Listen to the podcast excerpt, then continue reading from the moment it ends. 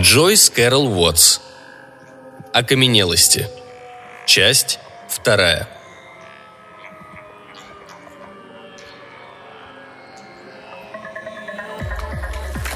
Теперь, когда им перевалило за 20, братья виделись редко. По телефону вообще никогда не разговаривали. Эдди Волдем получил диплом юриста. Эдвард Волдем, как и прежде, жил с родителями. Эдди шел в гору. Ему предложили работу в солидной юридической фирме в Нью-Йорке. У Эдварда открывались все новые проблемы со здоровьем. Отец развелся с матерью, как показалось, внезапно и загадочно. У него тоже обнаружилась настоящая жизнь вдали от дома. Эдди под покровительством видного политика-консерватора занялся политикой. Эдвард, измученный болями в спине, почти не покидал инвалидной коляски – мысленно проделывал арифметические вычисления, представлял себе уравнения, где сочетались арифметическое, символическое и органическое. Воображал музыку, молниеносно заполнял большие листы ватмана несусветными, тщательно прорисованными геометрическими и человекоподобными фигурами в антураже, напоминающем творчество сюрреалиста Де Кирико и визионера Эшера. Наши жизни – ленты Мёбиуса, одновременно мучение и чудо – Наши судьбы бесконечны и бесконечно повторяемы. В респектабельном пригороде легендарного американского города, в квартале огромных дорогих особняков дом Волдманов, обшитый тесом коттедж в колониальном стиле на участке площадью в 2 акра, начал приходить в упадок. Нестриженный газон ощетинился колючками, на гнилой кровельной дранке вырос мох, на дорожке скапливались газеты и рекламные листовки. Мать, когда-то общительная женщина ожесточилась, стала подозрительно коситься на соседей, начала жаловаться на здоровье. Говорила «как сглазили». Мать осознала.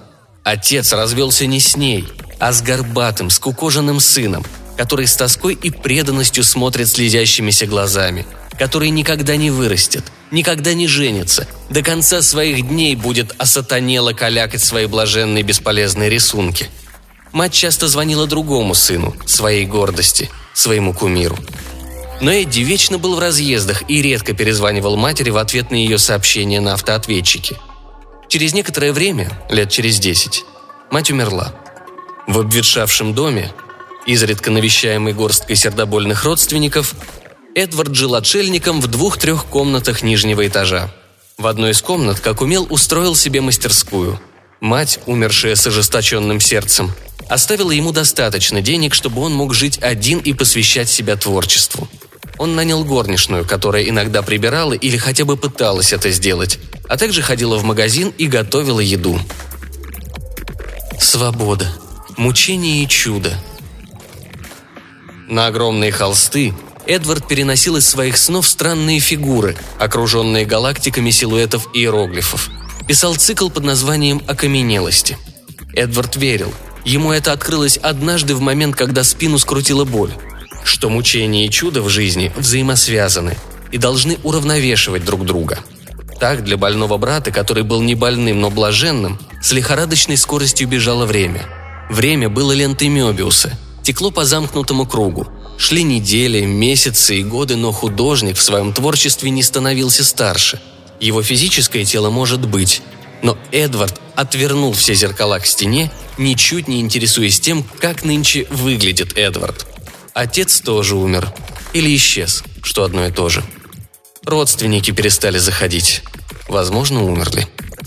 В бесконечность, которая есть забвение. Но мы из этой бесконечности рождаемся. Для чего? Наступила словно в одночасье эпоха интернета – Теперь даже самый одинокий и отвергнутый миром человек не обязательно становился отшельником. По интернету Э.У. общался с товарищами, родственными душами, разбросанными по разным уголкам киберпространства. Родственных душ всего было немного, но потребности Э.У. были скромны. О большой славе для своих работ он не мечтал, и внимания немногих ему вполне хватало.